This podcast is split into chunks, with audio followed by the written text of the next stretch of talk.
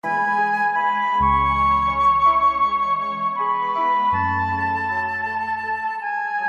กบุคคลใดเมื่อเกิดอยู่ในโลกนี้ก็ต้องได้พบปะกับธรรมะทั้ง8ประการนี้อย่างหลีกเลี่ยงไม่ได้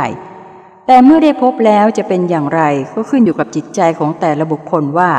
จะมีภูมิต้านทานหรือถูกกระทบมากน้อยอย่างไรพระพุทธองค์ตรัสเรียกธรรมะทั้ง8ประการนี้ว่าโลกธรรม8อันได้แก่ความมีลาภความเสื่อมลาภความมียศความเสื่อมยศการถูกติเตียนการได้รับสรรเสริญความสุขและความทุกข์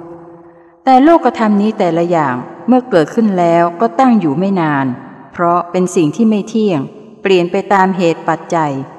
ผู้รู้เท่านั้นจึงไม่หวั่นไหวมากนักเมื่อมีความสุขก็ไม่ดีใจลิงโลดเกินไปและเมื่อมีความทุกข์ก็ไม่เสียใจระทมทุกข์มากนักเพราะรู้ว่าอีกไม่นานเลยมันก็จะแปรเปลี่ยนไปอีก